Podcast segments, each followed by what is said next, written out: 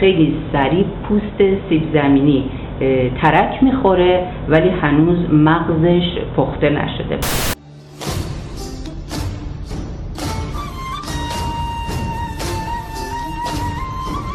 برف روزهای اخیر کمبود آب استان تهران رو در سال زرایی جاری تونست برطرف کنه. عزیزان متاسفانه جواب منفی خاصی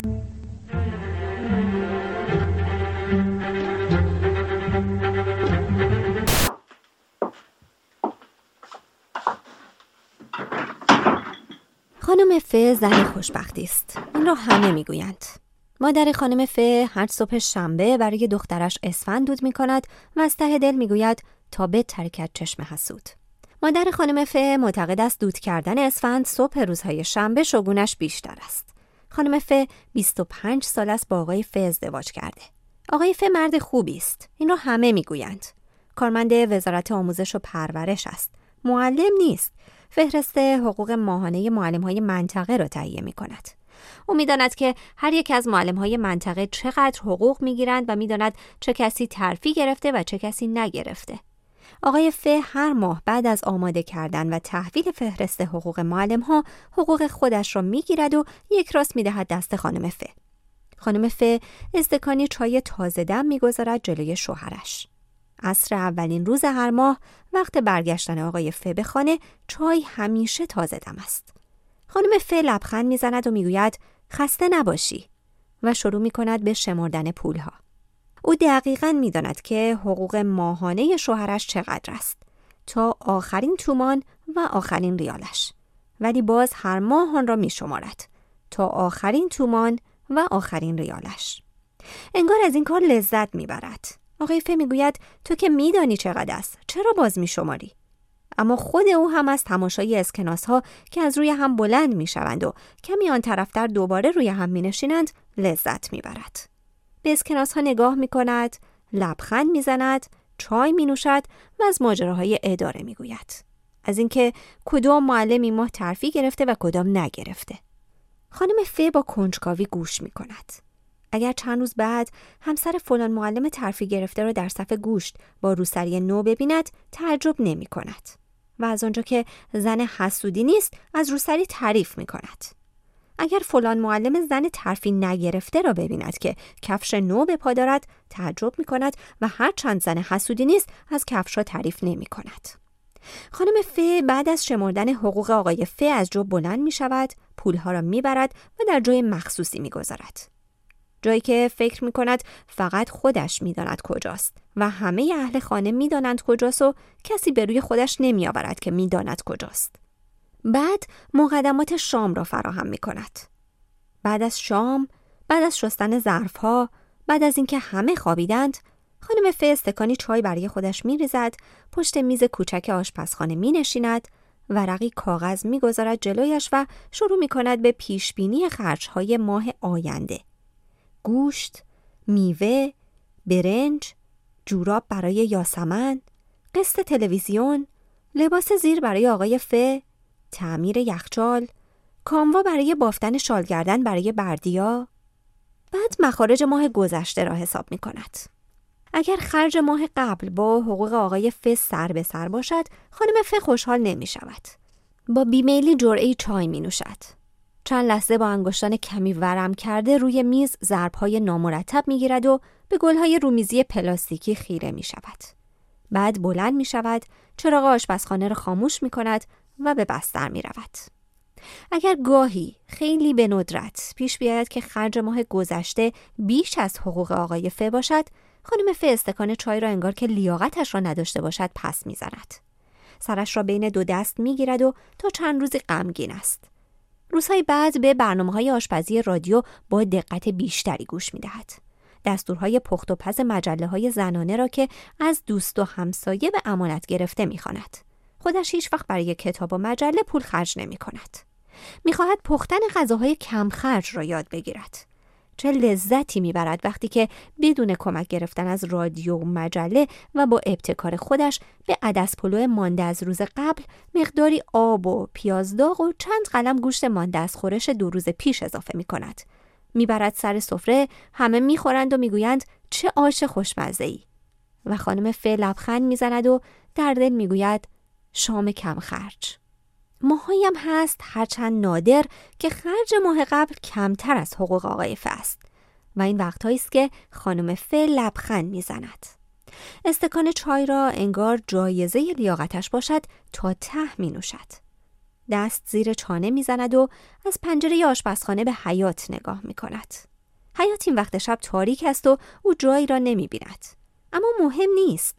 خانم فه نمی خواهد جایی را ببیند. خانم فه فقط خوشحال است. روز بعد روز خوبی است. مهم نیست که برف میبارد یا هوا خیلی گرم است. مهم این است که خانم فه دارد به بانک می رود. صرفه‌جویی ماه قبل را به تصاوی در دو حساب پسنداز که به اسم دو فرزندش باز کرده می‌گذارد. در طول راه رویا می بافد. برف را که از سوراخ ته کفش تو میخزد حس نمی کند. تنها کاری که از دست گرما برمیآید درست کردن حلقه های خیس و کمی بدبو زیر بغل های خانم فه.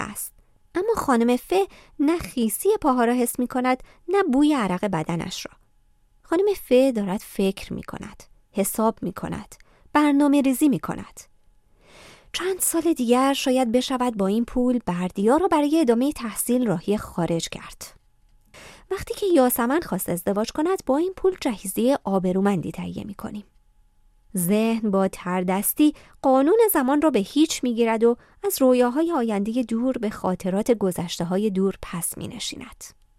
روزی که بردیا به دنیا آمد یک روز گرم تابستان بود. چه نوزاد قشنگی. با چهار کیلو وزن برای خودش پهلوانی بود. سیسمونی بردیا نقص نداشت. دوازده زیر پیراهنی، دوازده شلوار کوچولو، دوازده پیشپند که با بندینک های آبی بسته می‌شد و رویشان خرگوش و موش و کبوتر و چند جانور دیگر دست دوزی شده بود. مادر خانم فه در تهیه سیسمونی سنگ تمام گذاشته بود. در کنار 24 کهنه ململ که روی هر یک گل سرخی دوخته شده بود، چند کهنه یک بار مصرف هم دیده می‌شد که اون وقتا تازه باب شده بود. کهنه های یک بار مصرف خیلی گران بود اما به دیدن نگاه های پرتعجب خانواده آقای ف و در و همسایه میارزید. خانم ف آن کهنه ها را که اسمشان را هم هیچ وقت یاد نگرفت و هیچ وقت هم مصرفشان نکرد هنوز نگه داشته. در چمدانی بزرگ و قهوه‌ای که عزیزترین اشیای زندگیش را در آن گذاشته.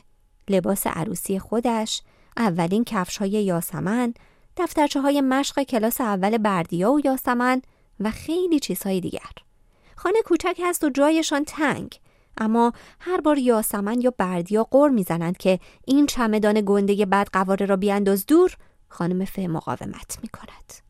با فکر کردن و نقشه چیدن برای کتاب های بردیا یا لوازم یاسمن جا باز می کند و چمدان گنده بدقواره در خانه کوچک می ماند. خانم فه در برف یا زیر آفتاب با خاطره های گذشته و رویاهای آیندهش به سوی بانک می رود. تمام مدت کیف سیاهش را محکم زیر بغل گرفته.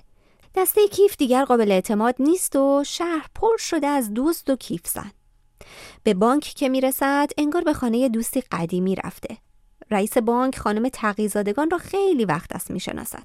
از همان روزی که برای اولین بار به بانک رفت و برای بردیا حساب پسنداز باز کرد. خانم تقیزادگان آن وقتا کارمند بود. دختری باریک اندام و خوش اخلاق. اخلاق خوشش هنوز باقی مانده اما اندامش فرق کرده. خانم فه همیشه از تبهر خانم تقیزادگان در اداره بانک و کارمندها لذت می برد. به خصوص که می‌داند خانم تقیزادگان دختر و پسری کمی کوچکتر از بردیا و یاسمن او دارد. مدیر بانک خانم فه را چون دوستی صمیمی میپذیرد. می‌گوید برایش چای بیاورند و از بچه ها می‌پرسد که چه می‌کنند و از بچه های خودش می‌گوید که چه می‌کنند. در ضمن این گفتگوهای مادرانه جواب تلفن ها را می‌دهد و نامه امضا می کند و به کارمندان بانک می‌گوید چه بکنند و چه نکنند. در راه بازگشت به خانه خانم ف فکر می کند که خانم تقیزادگان چطور هم به خانه و شوهر و بچه هایش می رسد و هم به کاری چنین پرمسئولیت. با خودش می‌گوید شاید خیلی هم مشکل نباشد. من هم اگر در آموزش و پرورش مانده بودم حالا حتما رئیس قسمتی بودم. اما خودش هم خوب می‌داند که آن وقتها هم خیلی علاقه به کارش در آموزش و پرورش نداشت و روزی که آقای فه به خواستگاری آمد و روی کار نکردنش تاکید کرد خانم فه از خدا خواسته قبول کرد اما این دانستن باعث نمی شود حسی بسیار نزدیک به حسادت یا قبطه در ذهنش ندود. در حالی که کلید خانه را به قفل در حیات می اندازد با خودش می گوید زنی که کار بیرون می کند هیچ وقت به شوهر و بچه هایش خوب نمی رسد. و با این توجیه در را باز می کند و خودش را به آرامش حیات و خانه همیشه تمیزش می سپارد. فقط گاهی گاهی فقط وقتی که از بانک برمیگردد کمی از پسنداز ماه قبل را هنوز در کیف دارد بعد از چند روز تردید و تفکر و آره و نکردن بالاخره تصمیم می‌گیرد با این پول چیزی برای خودش بخرد یک جفت جوراب نایلون یا یه روسری. بعد از هر بار کلنجار رفتن با وجدان و آوردن دلایل مختلف برای مبرا کردن خود از ولخرجی بعد از توضیح به شوهر و مادر و حتی پسر و دخترش وقتی که چیزی را که می‌خواهد می‌خرد دچار احوالی می‌شود که هیچ نمی‌خواهد کسی شاهدش باشد. روسا که دارد جارو می‌کند و کمرش درد گرفته یاد آن چیز میافتد و درست مثل عروسکی که کوکش را تند کرده باشند با سرعت بیشتری جارو می‌کند در صفحه گوشت یا نان وقتی که پادرد می‌گیرد یاد آن چیز باعث می شود درد پا را فراموش کند. جارو کردن را تمام می کند. نان و گوشت را می خرد و به خانه می رود. دست و رو می شوید. موهایش را شانه می زند و بعد آرام به کشو یا گنجه نزدیک می شود. گوشش به صداهاست که مبادا کسی سر برسد. این لحظه های نادر تنها لحظه های خصوصی زندگیش است. از خصوصی بودن این لحظه ها و از اینکه هیچ کس نه شوهر و نه مادر و نه فرزندانش سهمی در آن ندارند و استفاده ای از آن نمی‌برند احساس گناه می کند. اما در برابر این وسوسه های گاه به گاه نمی‌تواند مقاومت کند. برای سبک کردن بار عذاب وجدان تنها وقتهایی دل به لحظه های خصوصیش می سپارد که وظایفش را تمام و کمال انجام داده باشد. خانه تمیزتر از همیشه. غذای ظهر یا شب آماده. رختها شسته و اتو کرده. در این روزهای نادر سرزدنهای هر روزش به مادرش را هم بیشتر طول می دهد. بیش از هر روز به درد دلهای پیرزن گوش می کند که پاهایش چقدر درد می کند و هندوانه شب پیش باعث نفخش شده و همسایه روبرو به همه آش نظری داده و به اون نداده. خانم ف با صبر و حوصله به حرفهای مادر گوش می کند و حس گناه از لحظه هایی که در پیش دارد باعث می شود به مادرش نگوید که پادر در سن او عادی است و هیچ آدم عاقلی شب نصف یک هندوانه را نمی خورد. و همسایه به او آش نداده چون او هم ماه محرم سال گذشته شعله زرد به همسایه نداده بود. از کشو یا گنجه روسری یا جوراب را که در کاغذ کادویی پیچیده شده بیرون می آورد. همیشه به فروشنده اصرار می کند چیزی را که خرید بسته بندی کادویی کند. می‌گوید هدیه است. هر بار از دروغی که می‌گوید سرخ می شود و هر بار همین را می‌گوید. دیدن کاغذ رنگارنگ بسته بندی و باز کردنش لطف لحظه هایش را بیشتر می کند. نوار چسب را با دقت از روی کاغذ می کند و تاهای کاغذ را از هم باز می کند. شیء کوچک را در می آورد، می گذارد جلویش و نگاهش می کند. دیدن رئیس جدید آقای فکر رفتیم این رو سری را سر می کنم. جوراب ها را جوراب ها را شاید بدهم به یاسمن. بعد دست زیر چانه می‌زند و خیره به کاغذ کادوی رنگارنگ فکر می کند چه زن خوشبختی است. شوهری دارد که هرچند خودش مثل مردهای دیگر ولخرج نیست از ولخرجی های زنش ایراد نمی‌گیرد. دو فرزند سالم دارد. یاسمن که همه می‌گویند زیباست و متین و دستپختی عالی دارد. و بردیا که از تمام همسالان خانواده بلند قدتر است و درسخان و می‌خواهد مهندس راه و ساختمان شود. خانه دارند که با همه کوچکی راحت است و آنها را از اجاره نشینی و مجیز صاحب خانه را گفتن نجات داده. یک زن مگر از زندگی چه می‌خواهد؟ خانم ف با خودش می‌گوید خوشبختم و خانم ف خوشبخت است و مادر خانم ف هر صبح شنبه برای دخترش اسفندود می کند.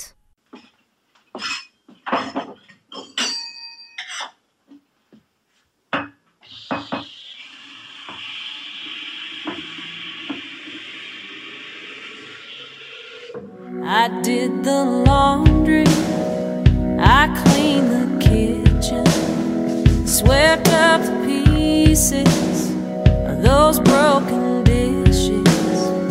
I drank my coffee got colder all while you were hungover. خانم ف زن خوشبختی است این داستانی بود از زویا پیرزاد که با صدای فرین آسمی شنیدید در رادیو دو. I felt the first chill of